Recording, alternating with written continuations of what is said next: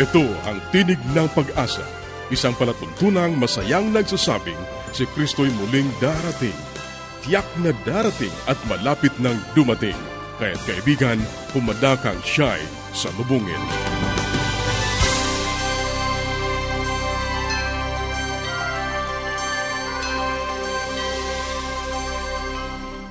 Ang programang ito ay inihahatid ng Adventist World Radio at ako ang iyong kaibigan, Ner Caranza, nag-aanyaya na samahan niyo kaming muli sa 30 minutong paghahayag ng mga kaalaman sa malusog na pangangatawan, masaya at matatag na sambahayan at higit sa lahat sa pagtuklas ng pag-asa na nagmumula sa salita ng Diyos.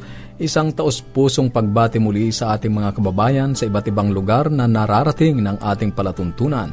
Salamat sa inyong walang sawang pagsubaybay at nawa ang pagpapala at pag-iingat ng ating Panginoong Diyos ang patuloy ninyong maranasan. Sa iyo na hindi pa nakatatanggap ng mga aralin sa Biblia at mga aklat na aming ipinamimigay, maaari kang makipag-ugnayan sa amin, ipadala ang iyong kumpletong pangalan at address sa Tinig ng Pag-asa, P.O. Box 401, Manila, Philippines. Tinig ng Pag-asa, P.O. Box 401, Manila, Philippines. O kaya ay mag-text sa Globe 0917-1742-777. 0917-1742-777. At sa Smart 0968-8536-607. 0968-8536-607. O kaya ay magpadala ng mensahe sa ating Facebook page, facebook.com slash awr Luzon, Philippines. Ang ating mga pag-uusapan ngayon sa buhay pamilya, paglutas sa problema. Sa gabay sa kalusugan, aalamin natin ang sakit na toxic goiter, paano nagkakaroon ito at paano maiiwasan. At sa ating pag-aaral ng salita ng Diyos, ano ang likas na kinuha ni Kristo nang siya ay magkatawang tao? Yan ang ating mga tatalakayin dito pa rin sa Tinig ng Pag-asa. Manatili kang nakikinig.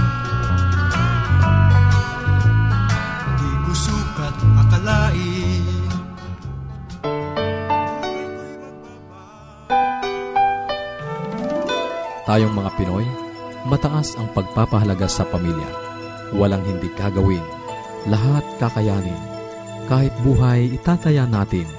Kahit anong hirap, kahit anong bigat. Wala yan, basta't para sa pamilya.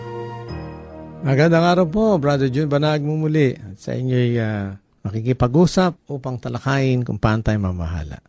Ang isa sa mga paraan po ng pagtingin sa problema ay nauna nang sinabi ko na ito isang oportunidad. Pag nakita natin itong isang oportunidad, ay gawin natin muna yung isang pamamaraan na nagiging epektibo. Eh yung pakikipag-usap, ang tawag po doon ay talking it through. Ayan, yung pong may problema, at tayo po na naapektuhan at yung nagiging sanhi ng ating problema, kung tao man yon, ay magkaroon tayo ng pag-uusap, talking it through. Ito ang kakulangan minsan ng mga namamahala sa opisina man, sa tahanan. Ayaw nating pag-usapan ang mga bagay na sa palagay natin ay hindi dapat pag-usapan. Ngunit hindi natin napapansin na kapag hindi natin pinag-uusapan iyon at tayo nag-iisip lang na kung ano-ano, ang bawat partido na involved po doon sa problema ay hindi nasosolve, kundi lumalaki na lumalaki. Sapagkat po, ang nangyayari eh, kanya-kanya tayong assumption. Oh, yung iba naman eh, positive nga pero hindi naman gumagawa ng aksyon. Eh, masosolve din ho yan, makakalimutan din ho yan. Ah, hindi ho pwede yun eh. Kailangan talking it through, kakausapin natin. Ipagpalimbawa natin yung ating bunso ay nagiging problema sa loob ng bahay. At siya ay nagiging matigas ang ulo, inaaway niya yung mga kapatid niya, at nagagi siya nagsiselos dun sa panganay. Eh, ano po ba ang dapat natin gawin? Pababayaan lang ho natin? Ah, hindi po. Dapat ay kausapin siya at ipaalam sa kanya. At ang unang tanong ay, ano ba ang problema mo anak? Ba't ka nagkakaganyan? Minsan ang mga anak natin ay marami silang nakitang bagay na hindi sa ayon sa kanilang kagustuhan. At meron silang mga hinihiling.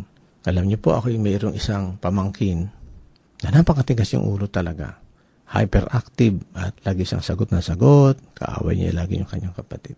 Minsan ay nakaupo kami, sabi ko ay, Pangkin, ano ba ang problema mo?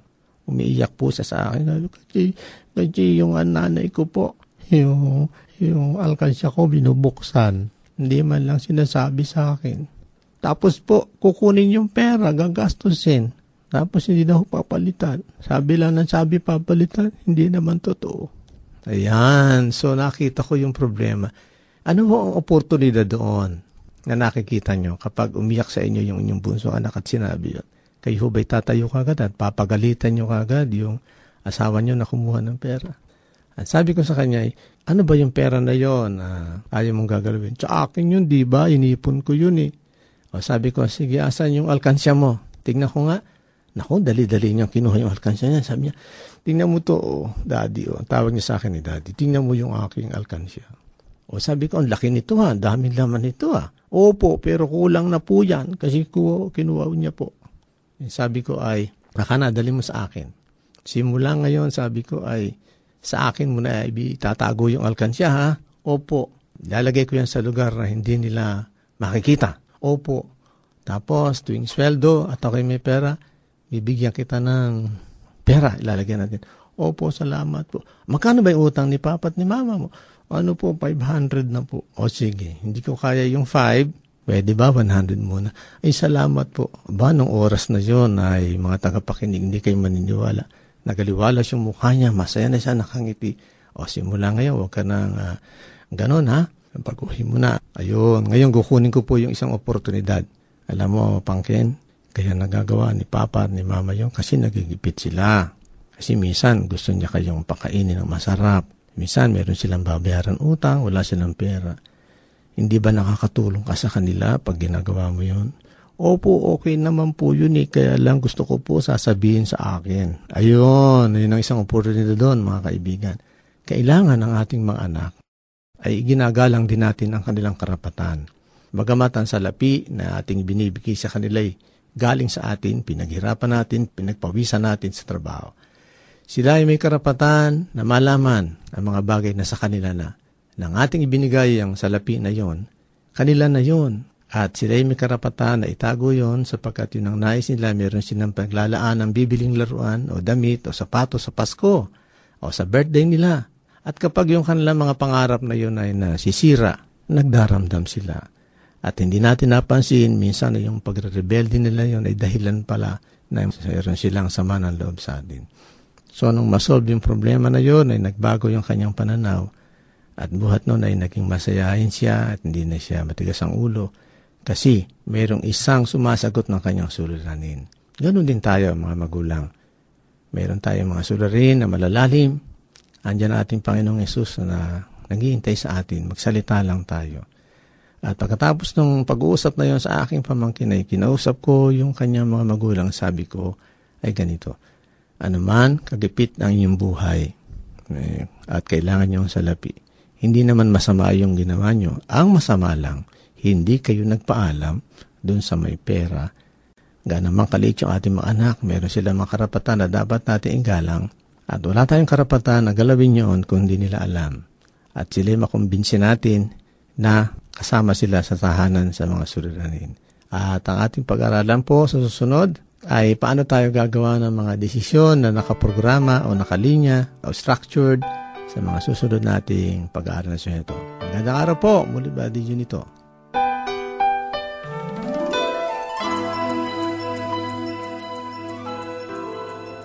Yes, Dad and Mom are coming. I wish my parents will come too. The best way to spend time? It's with family. Adventists care. Patuloy kang nakikinig sa Tinig ng Pag-asa. Kung mayroon ka mga katanungan o anuman ang nais mong iparating sa amin o kung nais mong magkaroon ng libreng aklat na aming ipinamimigay, sumulat ka lamang sa Tinig ng Pag-asa, PO Box 401, Manila, Philippines. Tinig ng Pag-asa, PO Box 401, Manila, Philippines o mag-email sa tinig at awr.org. Tinig at awr.org. Maaari ka rin mag-text sa Globe 0917-1742-777.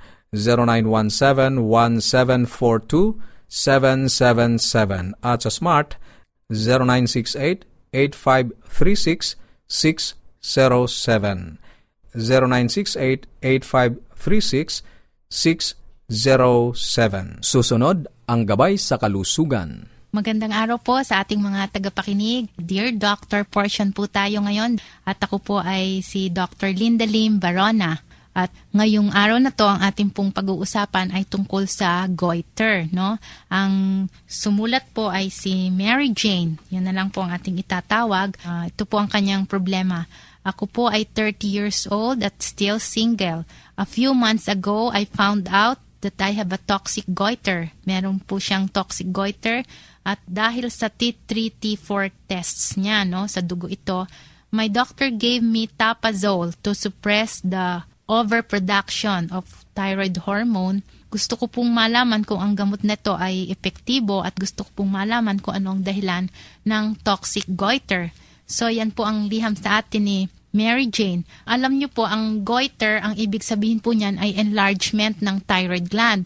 Dito po sa harap ng lalamunan natin, kung sa lalaki ay may malaki dyan, ano, yan ang Adam's apple. Ngayon, sa ibaba niyan ay nahandun ang goiter. Kung kayo po ay humarap sa salamin at lumunok at wala namang kayo nakikitang nakabukol dyan, then most likely normal ang size. Ngayon, may mga ibang tao na kahit normal ang size ng kanilang thyroid gland. No? Thyroid gland ang tawag dyan. Kung ito ay lumalaki, ito ay tinatawag na goiter.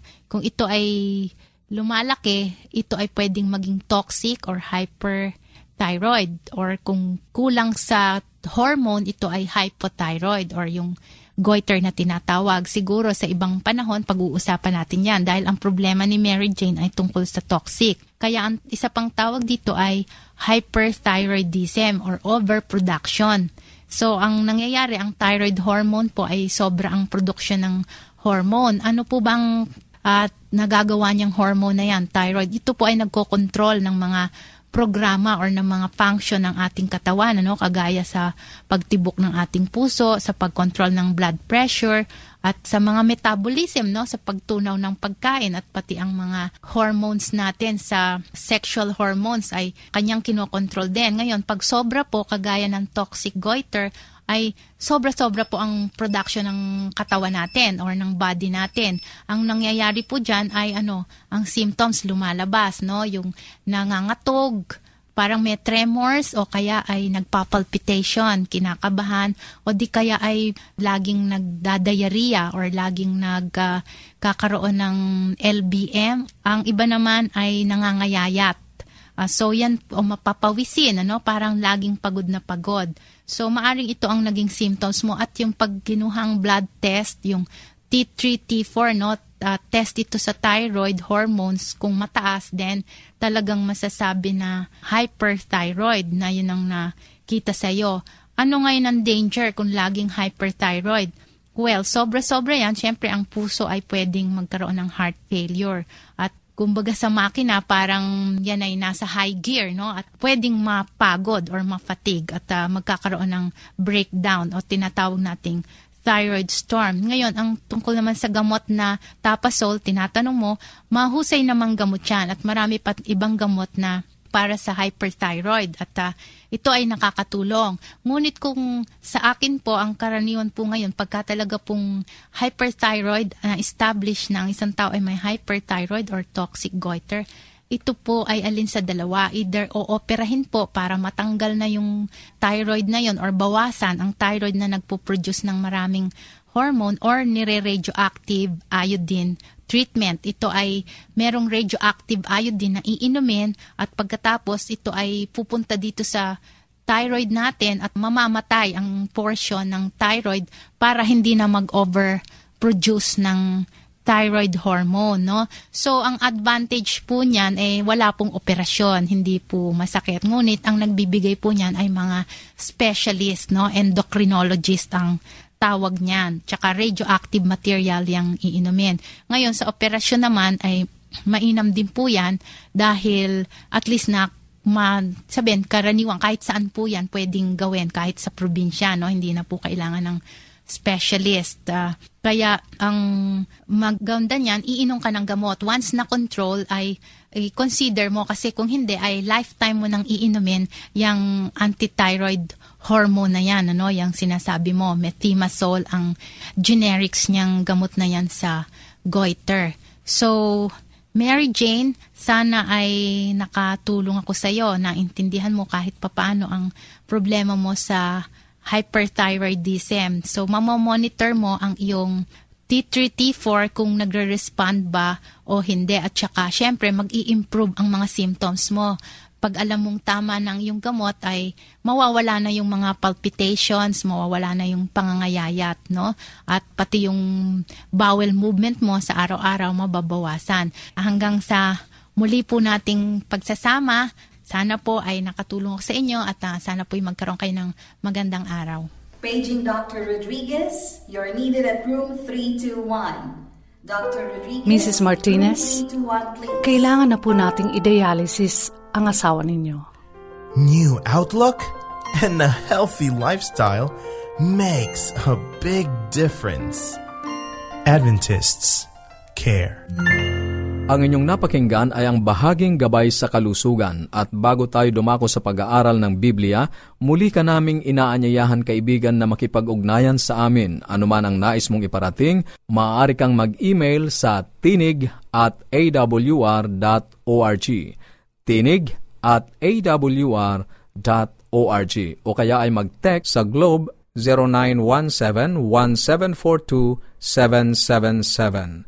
0917-1742-777 at sa Smart 0968-8536-607 0968-8536-607 o kaya ay magpadala ka ng mensahe sa ating Facebook page facebook.com slash awr Luzon, Philippines. Facebook.com slash awr Luzon, Philippines Dadako na tayo sa pag-aaral ng Biblia. Kumusta ka kaibigan? Napakabuti ng ating Panginoon sa atin, na napat sa araw-araw ay pinaparanas ng Panginoon sa atin ang kanyang pag-ibig at ang kanyang maraming pagkapala. Muli narito yung kaibigan sa Himpapawid. At tayo mag-aaral muli sa salita ng ating Panginoon sa magitan ng mga sulat ni Dr. Martin Luther. Dadako tayo sa kanyang thesis o sa kanyang salaysay, ikanobenta. Ang wika sa English ay ganito, Jesus was like Adam before the fall in that he had a sinless nature. He was not born separated from God. Jesus was like Adam after the fall in physical strength, mental power, and moral worth. Si Jesus ay katulad ni Adan bago nagkasala, na siya ay may likas na din nagkasala. Siya ay hindi isinilang na hiwalay sa Diyos. Si Jesus ay katulad ni Adan sa physical na lakas, kapangyarihan, ng kaisipan at mabuting pagkatao pagkatapos na magkasala. Kung minsan itinatanong ng mga tao kung si Jesus ay katulad ni Adan bago nagkasala o katulad ni Adan pagkatapos na magkasala. Ang tugon ko ay oo. Upang maunawaan ang sagot, kailangan nating maunawaan kung anong bahagi ng buhay ni Jesus ang ating pinag-uusapan. Maaari nating hatiin sa apat na bahagi ang kalagayan ng kanyang pagkatao. Likas na espiritual, pisikal na lakas, kapangyarihan ng kaisipan at mabuting pagkatao. Si Jesus ay katulad ni Adan sa kanyang espiritual na likas bago nagkasala. Si Kristo ay tinawag na pangalawang Adan, sa kadalisayan at kabanalan, kaugnay ng Diyos at minamahal ng Diyos, siya ay nagsimula kung saan nagsimula ang unang Adan.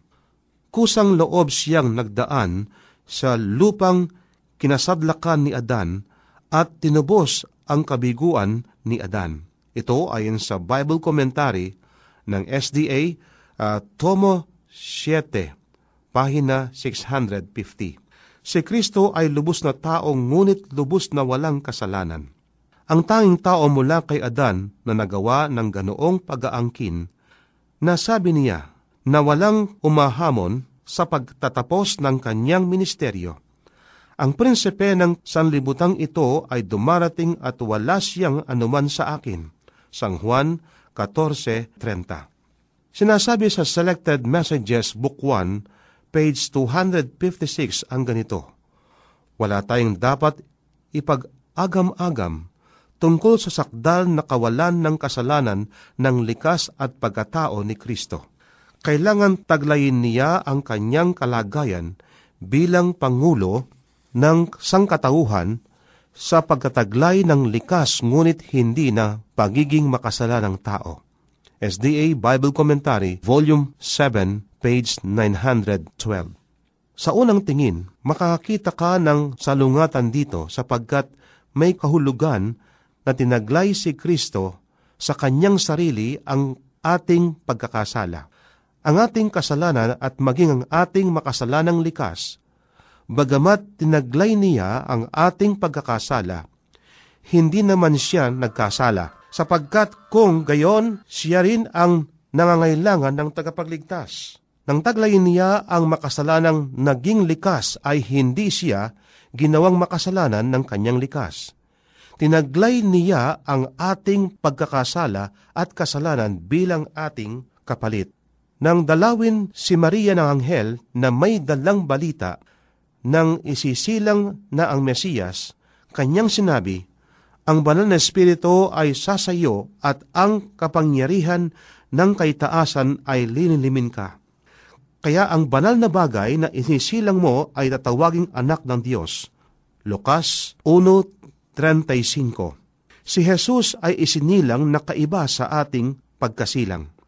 Tulad ni Adan, bago nagkasala, si Jesus ay may likas na tulad ng tao, na may pagkakataong padaig sa tukso, sapagkat hindi siya kailanman nagpadaig sa tukso at siya'y nanatiling walang kasalanan. Sa gayon siya ay naging pangalawang Adan na tumubos sa atin mula sa kabiguan ng unang Adan. Nais kong basahin sa iyo, kaibigan, ang sinasabi sa banal na kasulatan sa 1 Korinto 15, versikulo 21 at 22. Ganitong ating mabasa. Sapagkat yamang sa pamamagitan ng tao'y dumating ang kamatayan, sa pamamagitan din naman ng tao'y dumating ang pagkabuhay na maguli sa mga patay. Sapagkat kung paanong kay Adan ang lahat ay nangamatay, gayon din naman kay Kristo ang lahat ay bubuhayin. Kaibigan, napakalinaw ng sinasabi ng ating Biblia. Ngunit si Jesus ay isinilang na kakaiba kay Adan. Si Jesus ay isinilang, si Adan ay hindi. Siya ay nilikha. Ngunit si Jesus ay hindi nagsimula ng mga kalamangang simulain ni Adan. Sa loob ng apat na libong taon, ang lahi ay humihina sa pisikal na lakas, sa kapangyarihan ng isip, at sa kabutihan ng pagkatao. At tinaglay ni Kristo sa kanyang sarili ang mga kahinaan ng sumamang sangkatauhan. Sa gayong lamang niya, maililigtas ang tao mula sa kalaliman ng kanyang kinasadlakan.